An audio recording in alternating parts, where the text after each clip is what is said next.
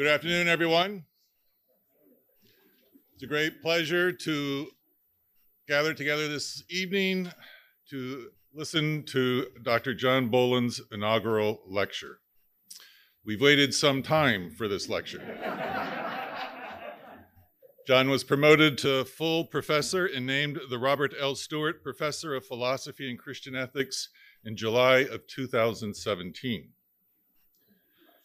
Good things come to those who wait, but we are eager to hear him this evening.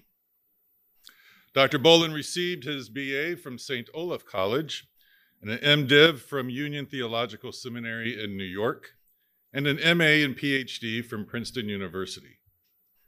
Dr. Bowlin has served on the seminary faculty since 2007, and prior to joining the seminary community, he served as associate professor of religion at the University of Tulsa in Oklahoma. Dr. Bowlin is a popular teacher on our faculty for the way in which his courses engage deep ethical conundrums and contemporary realities. Some of his classics include Ethics and the Problem of Evil, Christian Ethics and Modern Times, and War and the Christian Conscience.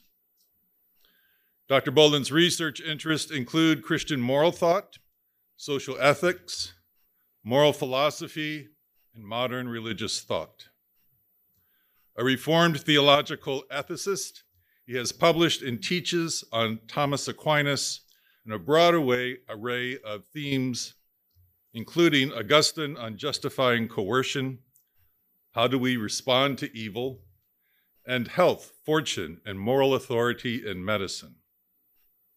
His most recent book, Tolerance Among the Virtues, was published in 2016 and received a favorable review in the New York Times. It is a nuanced and wide ranging evaluation of tolerance as a virtue in our pluralistic society drawing implications for our civil society as well as Christian social and political ethics. We are delighted to now formally recognize Dr. Bowlin's promotion to full professor. Look forward to your lecture this evening. Would you welcome Dr. John Bowlin?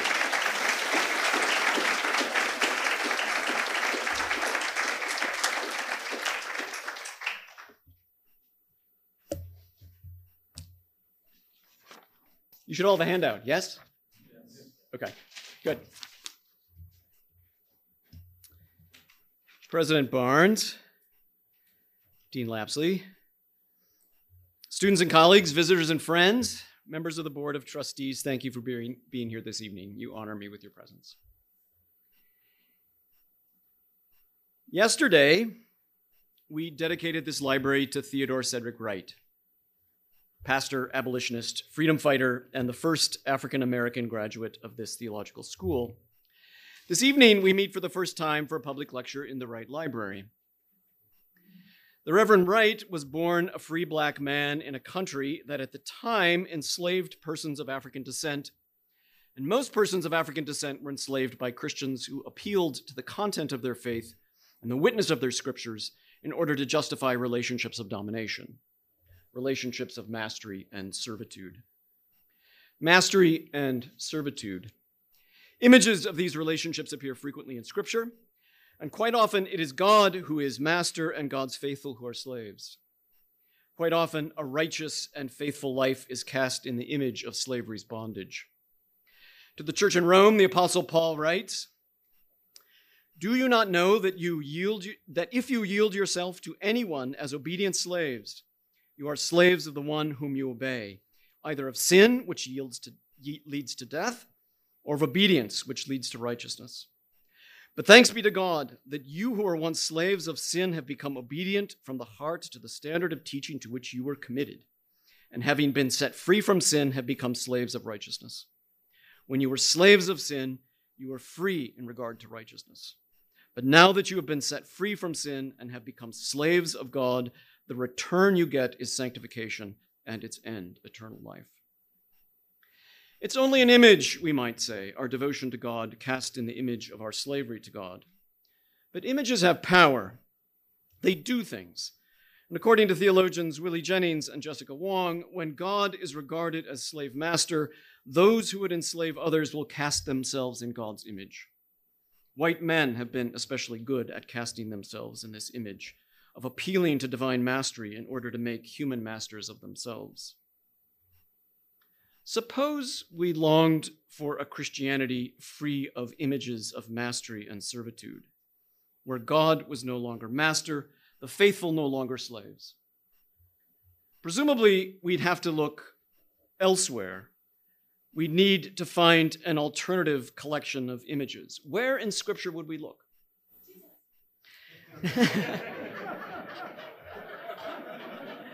I'm going to get there.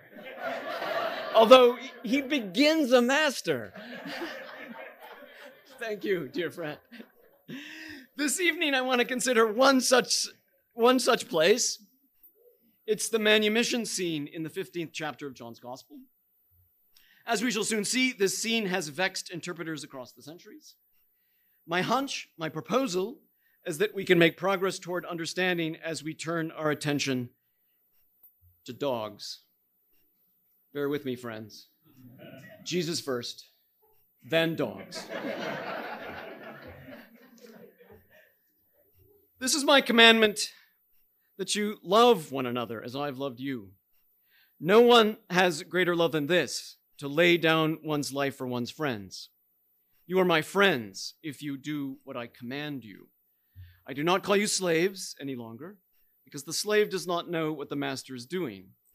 But I have called you friends, because I've made known to you everything I've heard from my Father. If one task of Christian theology is to address the puzzles that Scripture poses, then these words call us to that task. The scene they depict comes with puzzles. I count four. First, Jesus tells his disciples that he will no longer call them slaves. They are now his friends, and he no longer expects them to serve him as they once did as slaves to a master. This is puzzling. What sense does it make to say that their prior relationship, the one that Jesus and his disciples shared up to this point, amounted to a master slave relationship? The disciples were not owned by Jesus.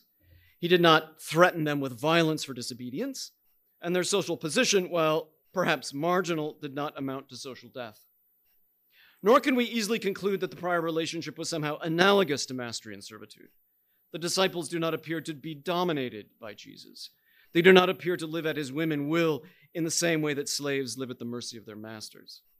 And if this is right, then how can the gospel writer insist that Jesus calls the disciples out of something like slavery's bondage and into friendship's freedom?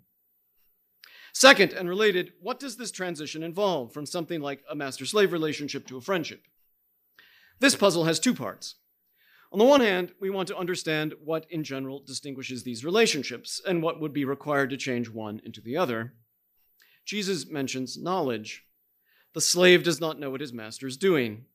The disciples are no longer slaves, he says, because he has made known to them all that he has heard from his Father. But what exactly has he heard and revealed? And why does this knowledge generate a change in social status from slave to friend? On the other hand, we want to understand why this transition best describes this case, when, as I said, it does not appear that the disciples were subject to Christ's arbitrary will and power prior to this scene, prior to the change in social status that it depicts. Third, how can Jesus, the Word who was with God from all eternity, who is the life and light of all things, and who became flesh and dwelt among us, how can this Jesus befriend the disciples? Friends, Aristotle tells us, must be more or less equal in what matters with respect to quantity and worth. If they come to be separated by some wide, wide gap in virtue, vice, wealth, or something else, then they are friends no more and do not expect to be. This is most evident with gods, since they have the greatest superiority in all goods. But it is also clear with kings, since far inferior people do not expect to be their friends, nor do worthless people expect to be friends of the best and the wisest. The steeper the hierarchy of power, position, and virtue between the parties, the less likely that they will share a friendship. If we assume, as I think we must, that the hierarchy that obtains between Jesus and his disciples is pretty steep, then what sense can we make of the friendship? And finally, once Jesus tells his disciples that they are now his friends, he then immediately makes their obedience a condition of their new social status. If they are his friends, he tells them, then they will acknowledge his authority and do as he commands. This is also puzzling. What sense does it make to say that friends command each other? That authoritative command and willing obedience are necessary features of their friendship? Don't we want to say instead that friends love each other, that they cherish each other, that they care for the well being of each other, and that they long to rest and remain in the company of their beloved? And don't we want to say that these aspects of friendship, love and well wishing and life together, are importantly at odds with the obedience to command that Jesus now expects? Exegetes across the years have mostly ignored the first two puzzles. They have instead concentrated on the last two, which taken together are thought to present an exegetical dilemma. Command and obedience, it would seem, are ordinary aspects of hierarchical relationships, not essential features of friendships. And this particular relationship, the one that abides between Jesus and the disciples, appears to be hierarchical in a way that would seem to preclude friendship. And if this is right, it would seem that Jesus can either command the disciples in the mode of a master, which he appears to do, or he can befriend them, as he claims to, but he cannot do both. Taking note of this exegetical dilemma, New Testament scholars have tended to grasp one horn and ignore the other. They either accent the love and intimacy that comes with the change in status from slave to friend, while discounting obedience to command as a condition of the new social status, or they accent the obedience that Jesus expects while draining the new relationship of friendships, love, and intimacy.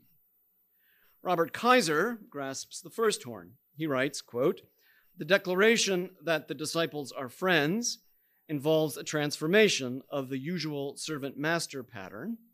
Friendship implies relationship and intimacy as opposed to the singular quality of the obedience demanded of a slave. That's a terrible sentence, students. Don't Im- imitate that one. um, but you get the point.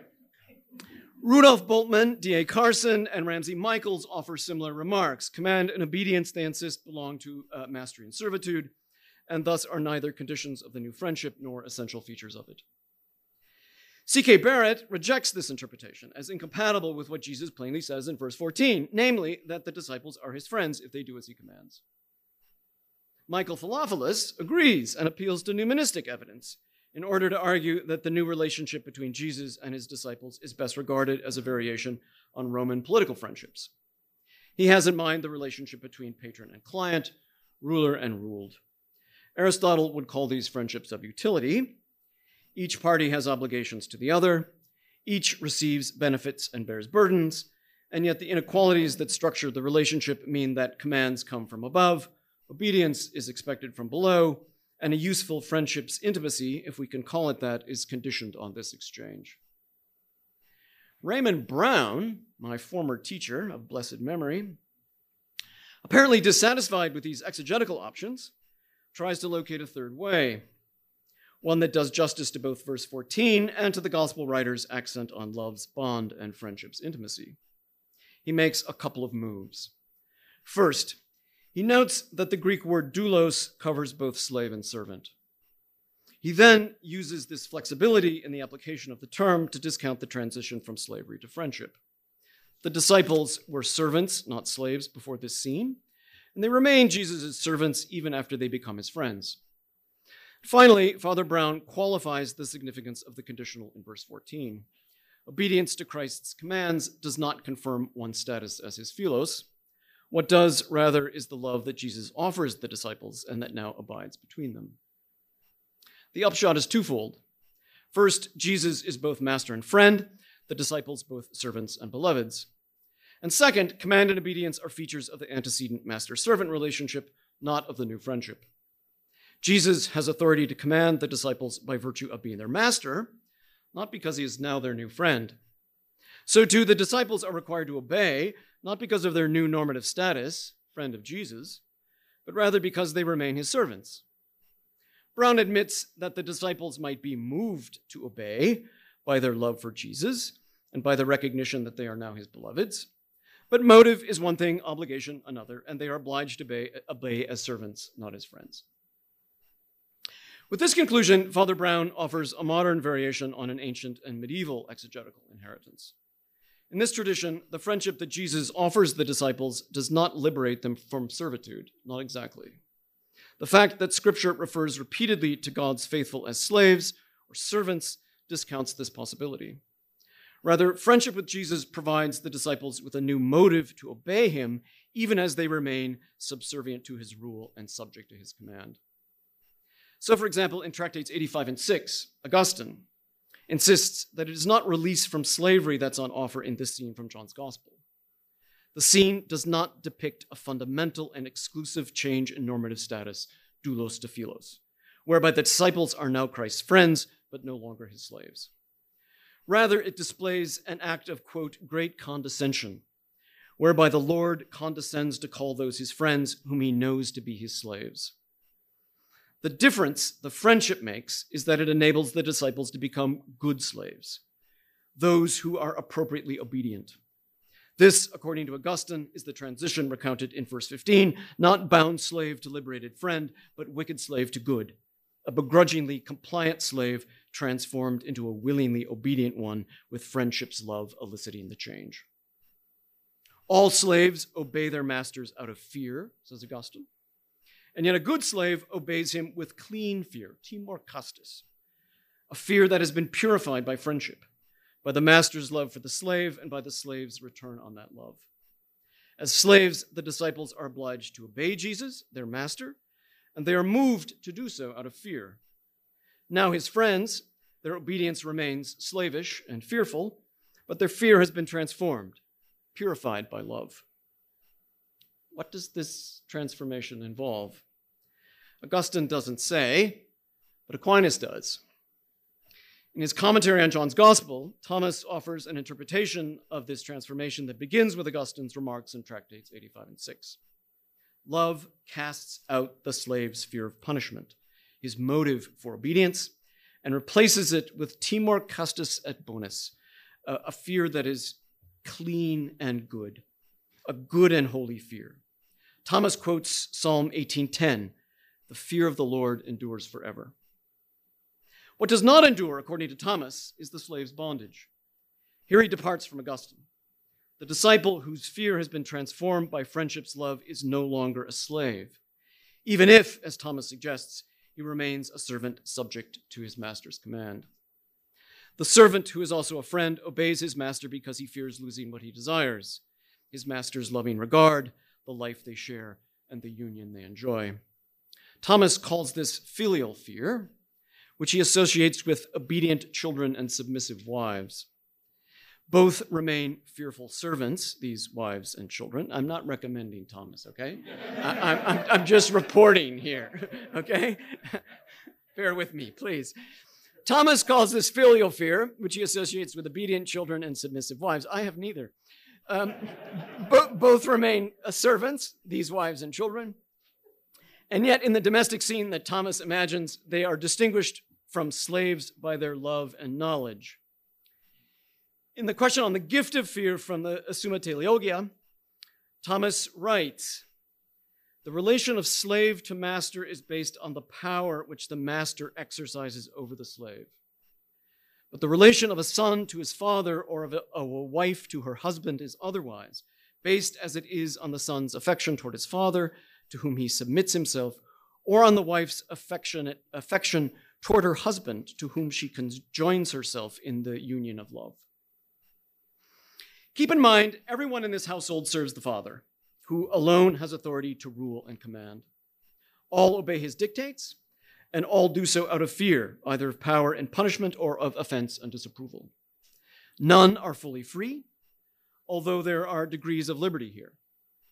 Returning now to his commentary on John's Gospel, Thomas draws a three part distinction. Thomas is the distinct, distinction drawer par excellence. He gets, to a, he gets to a problem and he says, Here's five distinctions. Now learn them. So here's three there's the liberty of free persons, the bondage of bad servants, that is to say, slaves, and the portion of liberty enjoined by good servants, that is, by obedient and affection, affectionate children and wives. The free person acts for the sake of himself in accord with his own loves. He determines his own ends, chooses his own means, and so acts by himself because he is moved to the work by his own will. The slave, by contrast, the one who is a bad servant, does not act for the sake of himself, for ends that he has identified and endorsed on his own. Rather, he acts for the sake of ends specified by his master, which he seeks not because he endorses their merit, but because he fears the master. Nor does he decide when he will seek those ends or by what means, but rather he acts entirely by the will of the master, as if by a certain compulsion. In between these two, at least in terms of liberty, is the good servitude of children and wives. A good son does not act for the sake of himself, but rather for the sake of ends determined by his father. And yet he acts by himself insofar as he moves himself to the work, presumably because of his love for his father, presumably because his love for the father elicits his wholehearted endorsement of those ends, and because he chooses the means that his own deliberations have, have identified. This is good servitude, says Thomas, because the son is clearly moved by his own will, inclined by love to accomplish good works. But why exactly is this servitude? Why is this son half slave and half free simply because he falls under the jurisdiction of another? Doesn't the fact that he accepts his father's rule and endorses his father's ends replace his qualified bondage with a full portion of liberty? Consider, for example, our dear students.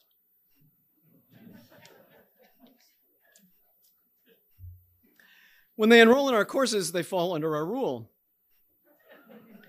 On the first day of class, we distribute a syllabus and thus promulgate the laws of the course. Those laws specify a collection of proximate and distant ends. The distant ends regard the purposes of the course as a whole the theological knowledge acquired, the academic skills learned, pastoral wisdom obtained, the contextual competencies developed, and so on. The proximate ends regard the assignments, the tasks geared to those distant ends, the reading required, the lectures given, the reading work due, and so on. And presumably, by enrolling in our courses, and crucially, by remaining in them after the first day, after the laws have been promulgated, our students accept our rule and at least provisionally endorse the ends that we have determined for them. As the semester progresses and the deadlines mount, they may feel as though they are children in the household of patriarchy, half slave and half free. But of course, they're not. But why not? We might think it's because they can exit the course whenever they like and suffer the consequences come what may. But of course, so can a son. He can leave his father's household, escape his father's rule, and live with the consequences. The answer, I think, is accountability. In the patriarchal household that Thomas imagines, the son can either submit to his father's rule or exit the household. What he cannot do is remain, speak his mind, and hold his father to account. He cannot challenge the household laws his father has laid down or critique his father's application of them. And even if there is a collection of norms that might be appealed to in order to assess the father's rule and hold him to account, in this household, the son is not authorized to make that appeal. Rather, the son who willingly submits to his father's rule, in effect, agrees to live at his father's mercy, subject to his father's arbitrary power. Our students, by contrast, are not so subject, ideally. They do not live in our mercy. They may not specify the ends of a particular course or determine its assignments and reading lists, but they are entitled to ask us to account for the importance of those ends and for the merit of those assignments and for the treatment they receive in our courses. If the reasons we offer in reply do not satisfy them, then they are, by procedures formal and informal, authorized to critique the course and the legitimacy of our rule.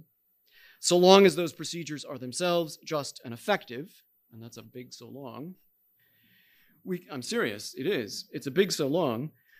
So long as the procedures are themselves just and effective, we can say that students fall under the jurisdiction of another, but they are not slaves, not even by half.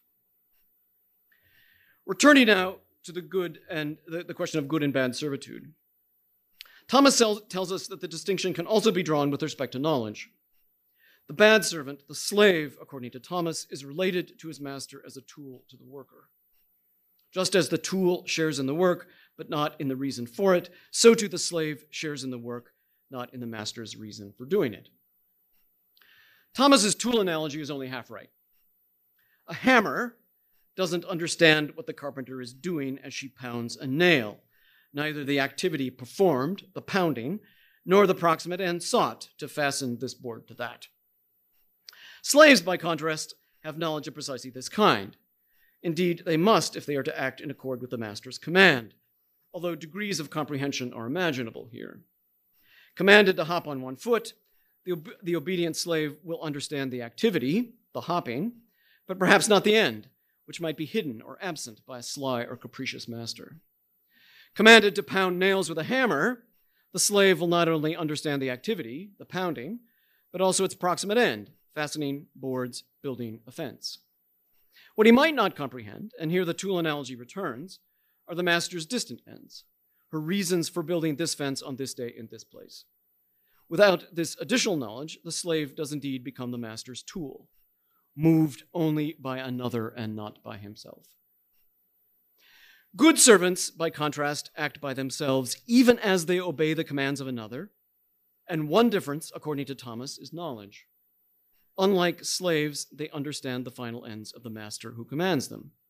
Children and wives in patriarchal households will have access to this knowledge, or so Thomas thinks, but so will servants who have become friends.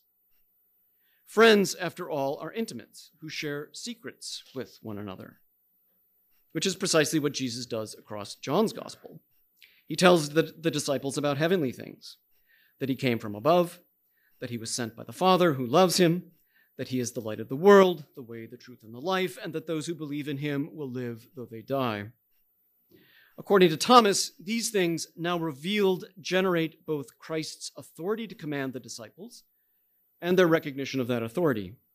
The revelation makes his commands intelligible and their obedience willing.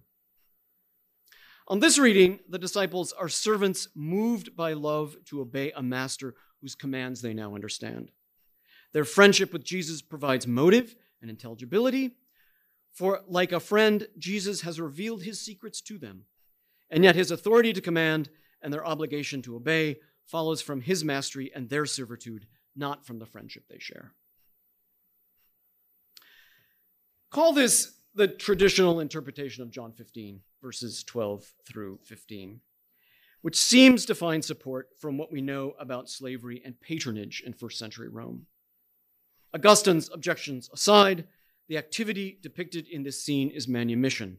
Jesus is freeing his slaves. According to historian Richard Saller, in the early empire, manumission was the most important benefaction that a master could bestow, one which put the freedman under a heavy moral as well as legal obligation. Freed slaves were, in effect, clients of their past masters, who were now their patrons, and to whom they were expected to give a certain deference and obliged to provide certain services. Since this patron client relationship assumed a demeaning gradient of social status and power, they were often described euphemistically in the language of friendship and an implied equality. By these lights, Jesus calls the disciples friends precisely because they are his freed slaves, because bonds of affection and obligation bind them, and because he does not want to hum- humiliate them despite their lower position in an unequal relationship. The desire that motivates this traditional interpretation to read Scripture whole, John 15, eh, verses 12 through 15, in light of the rest, I think is laudable.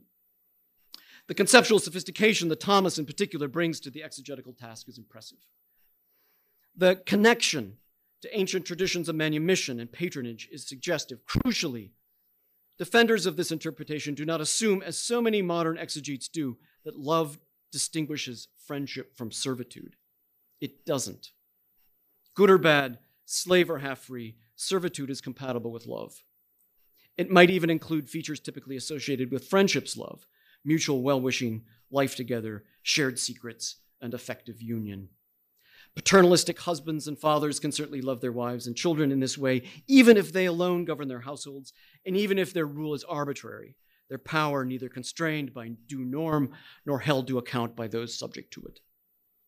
So too, the slave master can, at least in principle, offer this kind of love to the slave, even if actual examples are few, even if imagining them is for us obscene, horrific. If the new relationship between Jesus and the disciples displayed in this scene is in fact something like the relationship between patron and client, or former master and freed bondsman. If servitude remains even after friendship has been bestowed, its love offered, and its secrets revealed, then it would seem that this variation on Augustine's exegesis, defended by Thomas and adapted by Father Brown, has merit. And yet, there's at least one compelling reason to dissent. Just this the traditional interpretation fails to acknowledge what verse 15 plainly says, namely that Jesus releases the disciples from servitude as he offers them friendship. The traditional interpretation disregards and therefore fails to account for the fundamental change in normative status, the substitution of philos for doulos that verse 15 plainly depicts. Support for regarding verse 15 as signaling precisely this fundamental change comes from classicist David Konstan, who argues that while philia has a broad semantic range. The noun philos does not. Gathering textual evidence from Aristotle, Xenophon, Greek tragedy, and public orations, he contends that philia refers to any attachment that involves affectionate feelings. It can qualify all kinds of relationships. When applied to a particular person, it typically picks out a dear one, someone offered special affection, but not necessarily friendship. By contrast, a friend, a philos, according to this argument, occupies a distinct social status, different in kind from patron, client, servant, slave, or kin. The difference is manifest in the distinct collection of obligations and entitlements that come with being a friend, different in kind from those that attach to other social statuses. Mutual friends, for example, are obliged to assist, endure, protect, and comfort each other in specific ways that, say, mere acquaintances are not. So too, friends are entitled to address, challenge, and correct each other with words that would be unfitting if they were said to a patron, a child, a stranger, or a boss, or to a professor or pastor for that matter. And note the assumption here is that at least some degree of equality abides between the friends, and, some to, uh, and so too some measure of reciprocity with respect to obligation and entitlement. These degrees and measures can vary, Konstan argues that philos became a social status distinct from other kinds in the 5th and 6th centuries during the heyday of Athenian democracy. Friendship became the ideal instance of the bond between free citizens who understood themselves to be equals and who acknowledged no hierarchical distinction among themselves. Jump to the 1st and 2nd centuries of the Roman Empire, and strict equality between potential, potential friends is no longer assumed. Instead, we find friendships that struggle to remain true in relationships of unequal power, wealth, and status. Juvenal's fifth satire, as Konstan reads it, depicts persons of lower rank who pose as friends and yet are not, precisely because they resort to unbecoming begging and flattery in order to secure an advantage. True friends resist this temptation. They are sincere and dignified, not hypocritical or servile.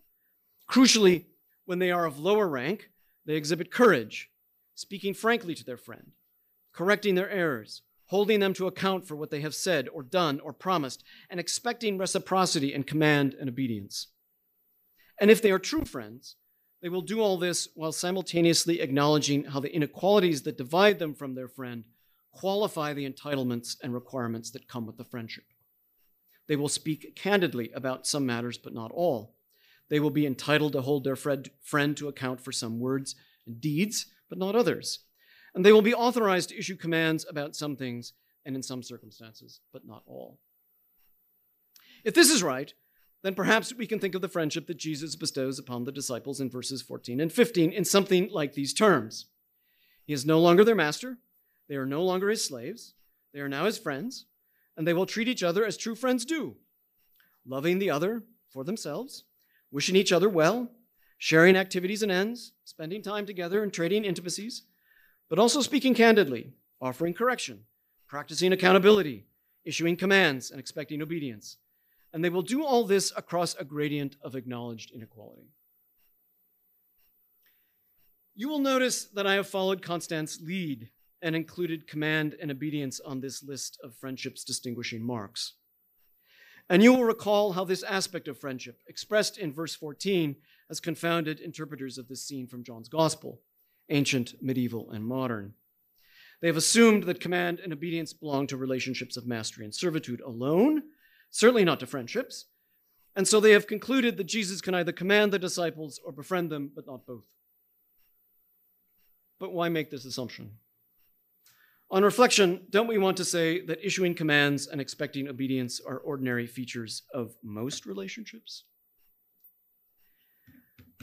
Poet, professor, essayist, and animal trainer Vicki Hearne puts the question this way If I can't say to you, should the occasion arise, duck, or put the broom in the closet when you're done, or no mayonnaise on mine, or lower down, ah, that's it, then it's not clear what sort of relationship we can have. What if I can't give the command, stop? Notice how Hearne poses the question of what can and cannot be said by asking about the existence of a relationship that might authorize a command.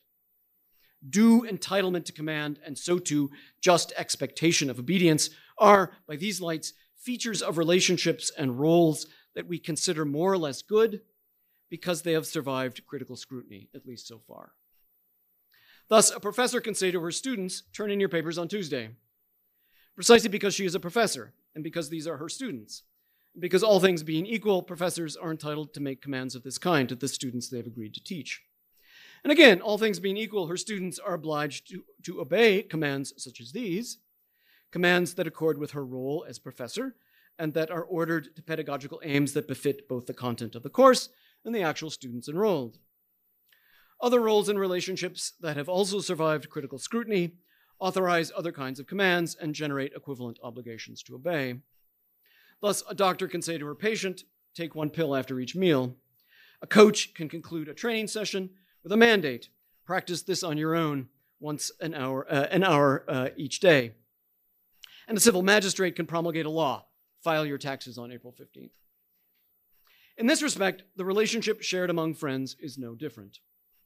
When Mimi, my wife, but also my best friend, sends me a late afternoon text Get milk on your way home. I would do well to regard myself as having been commanded by her. She did not prescribe a course of action. You should get milk on your way home. She did not make a request, Would you please get milk? Or a suggestion. It would be good, don't you think, if you stopped on your way home and picked up some milk. She could have resorted to any one of these speech acts, but she didn't. She issued a command get milk. And of course, she's entitled to issue this command to me, and all things being equal, I am required to obey precisely because of the intensity of the bond and distinctive intimacy of the friendship we share. If I receive a similar text from one of my other friends, Bruce McCormack, let's say,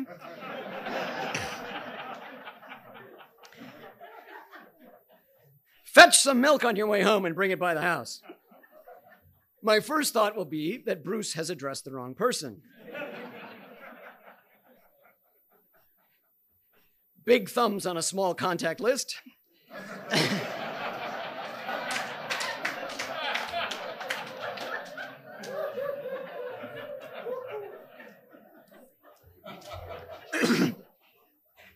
he meant to text Mary, his wife, not me, his neighbor and colleague. If it turns out that he has indeed commanded me, and deliberately, my next thought will be that he has misjudged the character of our friendship.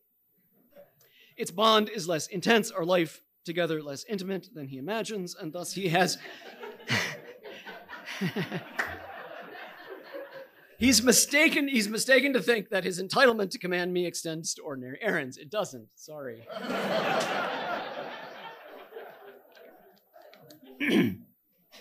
Even so if we are friends and we are if friendship's love binds us in some degree and if our lives are entangled in some measure then he is in fact entitled to command me about some things about my job, he might say, Stop complaining. You're lucky to have one.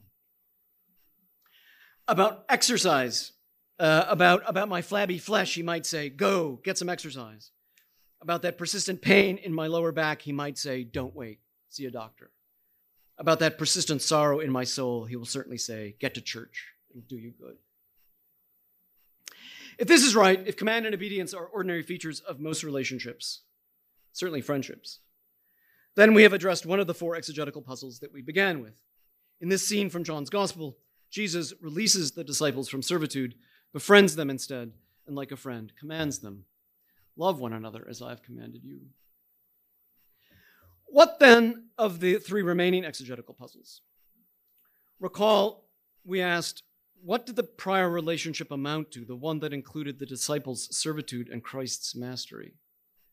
What did their change in social status involve, master and slave to mutual friends?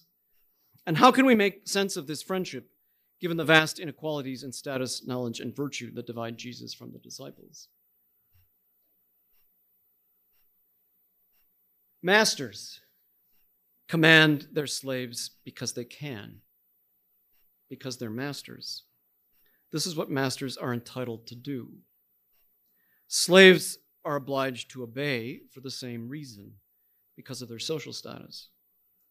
Masters can command as they like, and sometimes do, because again of their social position, but also because coercive power and the threat of violence often accompany their commands, and because their slaves are not entitled to hold them to account for the commands they give, the violence they use, or the authority they assume.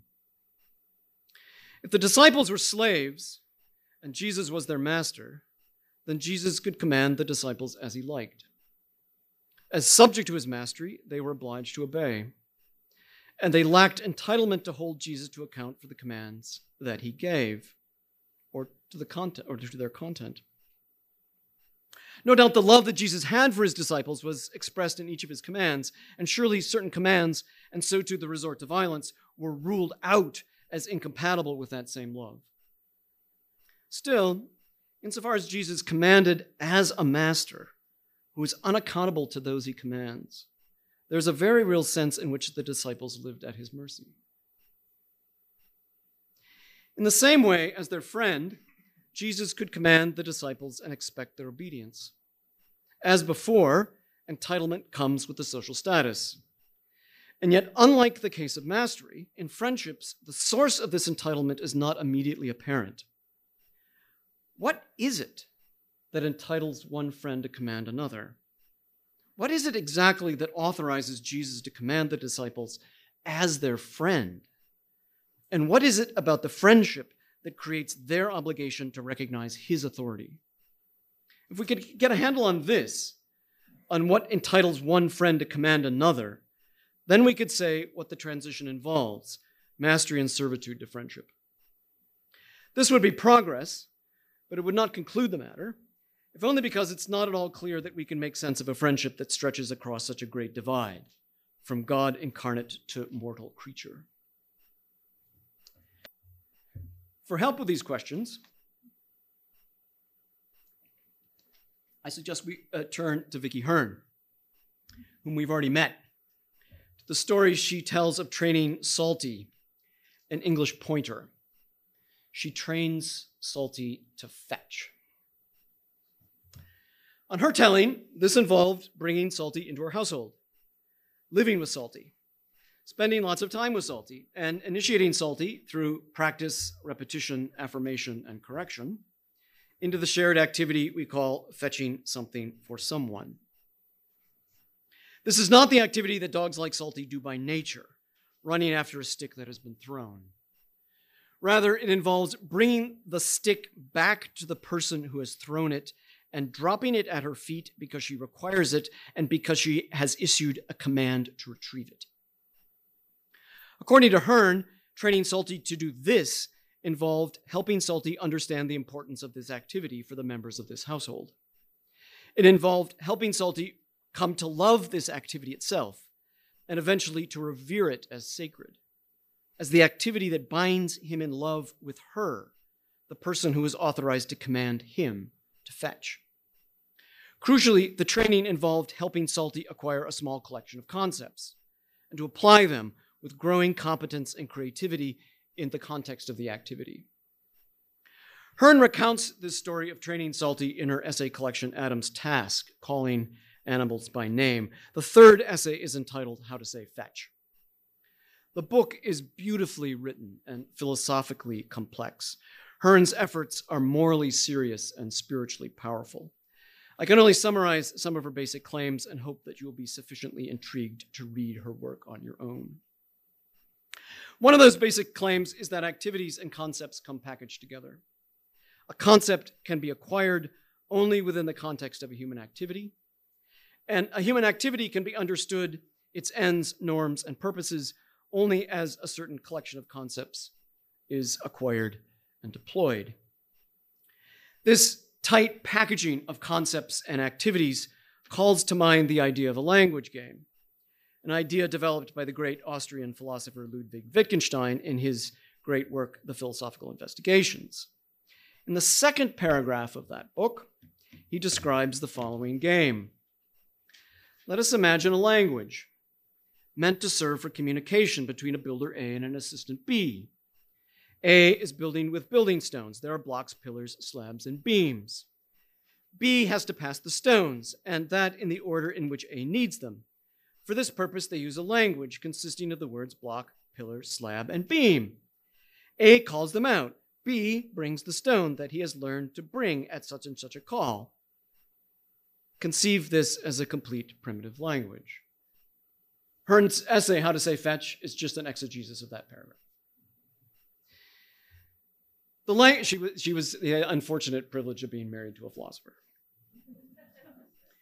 The language salty, and she, I mean, you should just learn about her. And she was just amazing. She was a, a published poet, a great essayist. She taught, she taught poetry at Yale.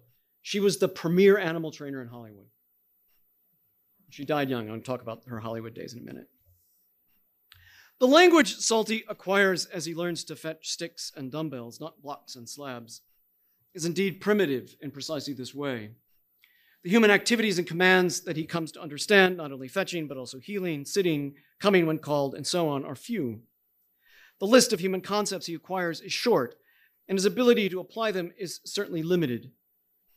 Even so, Hearne makes a compelling case for thinking that Salty can actually retrieve on command, that he can actually deliberately fetch something for someone precisely because he grasps and deploys a small collection of human terms. Training, she insists, confers nobility, character, and dignity on Salty, precisely because it enables him to do by second nature what he is disposed to do by first, namely to respond appropriately and willingly to the normative demands of certain activities and concepts, certain persons and commands. At this point, some of you may be thinking, what a lot of nonsense this is. Or as Hearne puts the, uh, the objection, isn't this talk of language and activity, of command and obedience, of freedom and dignity, just a sentimentalization of the enslavement of domestic animals? If the dog trainer commands, she must be a master. If the dog obeys, he must be enslaved. We've heard this complaint before. In reply, Hearne asks us to consider the wolf, to consider its place in the drama of salvation she's telling. In the beginning, God created all things and placed Adam and Eve in a garden where they called every animal by name and where every animal came when they were called. But then, and here I'm quoting Hearne, Adam and Eve themselves failed in obedience. And in this story, to fail in obedience is to fail in authority. Most animals, uh, where am I? Yeah, most animate creation, responding to this failure, turned pretty irrevocably from human command. The tiger, the wolf, and the field mouse refused to come when called, to recognize our naming.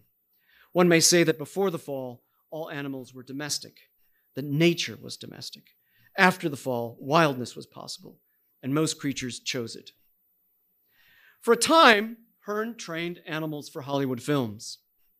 On a couple of occasions, she worked with wolves, and yet, on her telling, it wasn't exactly training or teaching that went on, if only because the wolf's teeth and the tenacity of his opinions clarified his fundamental disinterest in taking up human activities. she admits that through stubborn and hard nosed conditioning, a wolf might be brought to go through something resembling retrieving, but even so, the wolf never sees the point. Recall Thomas's portrait of slavery. The slave knows what the master wants him to do, but without necessarily knowing the point of the activity, the proximate and distant ends. And while he might obey because he acknowledges the master's authority to command, this isn't necessary either. He might simply fear stubborn power and the master's hard nosed willingness to resort to violence in order to secure obedience.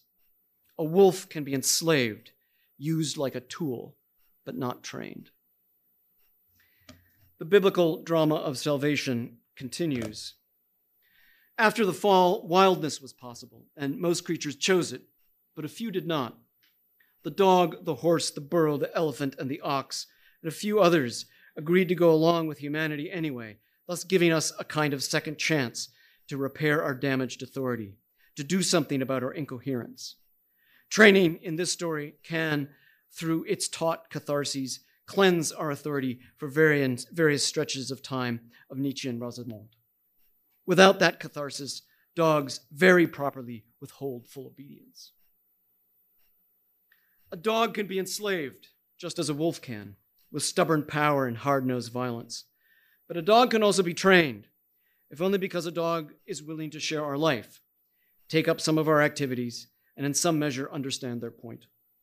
At issue here is a distinction we've been trying to grasp the distinction between the unaccountable power and potential violence that accompanies mastery and the genuine authority that, when recognized, elicits friendship's obedience.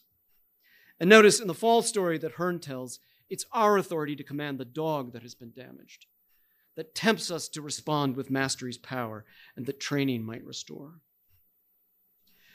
When Hearne first brought Salty into her household and started to, to, train him, the flow of intention was all one way. She determined the time and circumstances of the training. She picked the activities that he needed to learn the sitting, heeling, and fetching. She deployed the concepts that he needed to acquire. She issued the commands that he needed to understand and eventually obey. At first, he responded slavishly compelled by power and fearing correction. If he wanted something from her, his only resort was begging. But as the training progressed, Salty grew in understanding. He started to get the point of the fetching and the purpose of the commands. With their lives now entangled, love between them grew, and Salty now obeyed Hearne like the obedient son, the half slave that Thomas describes, because he feared losing her affection and receiving her reproach. And then, after a while, intention started to flow both ways. Salty was now performing full blown retrieves in response to Hearne's command. In movements purposeful, serious, and joyous, he was now responding to the command fetch with a degree of precision and fire that distinguishes an altogether different obedience. One day, while Hearne sits at her desk, Salty fetches his food dish. Without glancing at Salty, Hearne takes the dish, sets it on her desk, and continues her work. Undeterred and with obvious delight in the activity, Salty then fetches a wastebasket. This gets her attention. She writes There's a great deal to say about this, but all I want to say here is that I am struck by a new wonder at the propriety of commands, and also at how the coherence of the commands depends on my ability my willingness to hand over authority to Salty. In a friendship where some degree of equality is required, it is the willingness to obey that confers the right to command. Or as Hearne puts it in her fall story, to fail in obedience is to fail in authority. No doubt Salty's authority to command Hearne as a, Hearne as a friend is limited by the handful of activities that they can share and love and the short list of concepts that he can understand and deploy. And surely his ability to command her attention by initiating variations on one of those activities, fetching something for someone, doesn't extend much beyond supper dishes and wastebaskets. Hearne's capacity for imaginative variation, and thus for command, obviously extends much further to other objects and other relationships. And while Salty's nature sets the terms of what's possible in this relationship, he can be trained to fetch, but not, say, saute asparagus. It is Hearne who activates the possibilities. It is Hearne who teaches Salty his name, that he might be called, who trains him in activities that he might come to understand and love, and who issues commands that he might eventually obey. It is Hearne who imagines the possibility of friendship with Salty, and who eventually surrenders her authority thus enabling Salty to command her as she commands him as a friend. I must conclude. We began by acknowledging the need to replace mastery and servitude with some other image of our relationship with God. In John 15, we have one such image. Jesus releases his disciples from slavery's servitude, befriends them instead, and commands them to love one another. Aristotle would encourage us to resist this image. The gods cannot befriend human beings. The exegetical tradition has encouraged us to resist the replacement. Friends cannot command. With Vicki Hearne's help, I've tried to resist both conclusions. If the taught catharses of training can forge a friendship between a human being and a dog, one that includes mutual command and obedience, then perhaps the taught catharsis of grace can do the same for Jesus and us, despite the differences that divide us. And while the Gospel of John does not explicitly regard our salvation as St. Paul does, as the wild becoming domestic under the tutelage of the Spirit's grace, it does contend that Jesus commanded the disciples as slaves, as Hearne commanded a wolf. And it does suggest that salvation involves both friendship and domestication. Hearne helps us see how these two images of salvation might be regarded together. There are many details that need to be worked out here. Which activities and concepts did Jesus help the disciples learn such that, such that they might become friends? In what sense was this language that they shared together primitive, at least for the disciples? How did accountability work in this friendship? What exactly makes this friendship unequal, and how did those inequalities affect the command and obedience found within it? Crucially, if one such inequality regards the disciples' ragged virtue, their spotty record of obedience, then how far did their authority to command Jesus actually extend? And of course, while the risen Christ still commands us, and why we still struggle to obey, it's not exactly clear how we might command him or how he might receive our commands. Still, if our relationship with Christ is something like a friendship mediated by grace, and if, as Aristotle says, friends become something like each other, then perhaps the Christian life can be regarded as the place where we befriend each other in Christ's name, commanding, being commanded, and obeying each other as Jesus has taught us. Thus, we say to our friends, Love one another. Go and sin no more. Come to the table. Now take. Now eat. Thank you.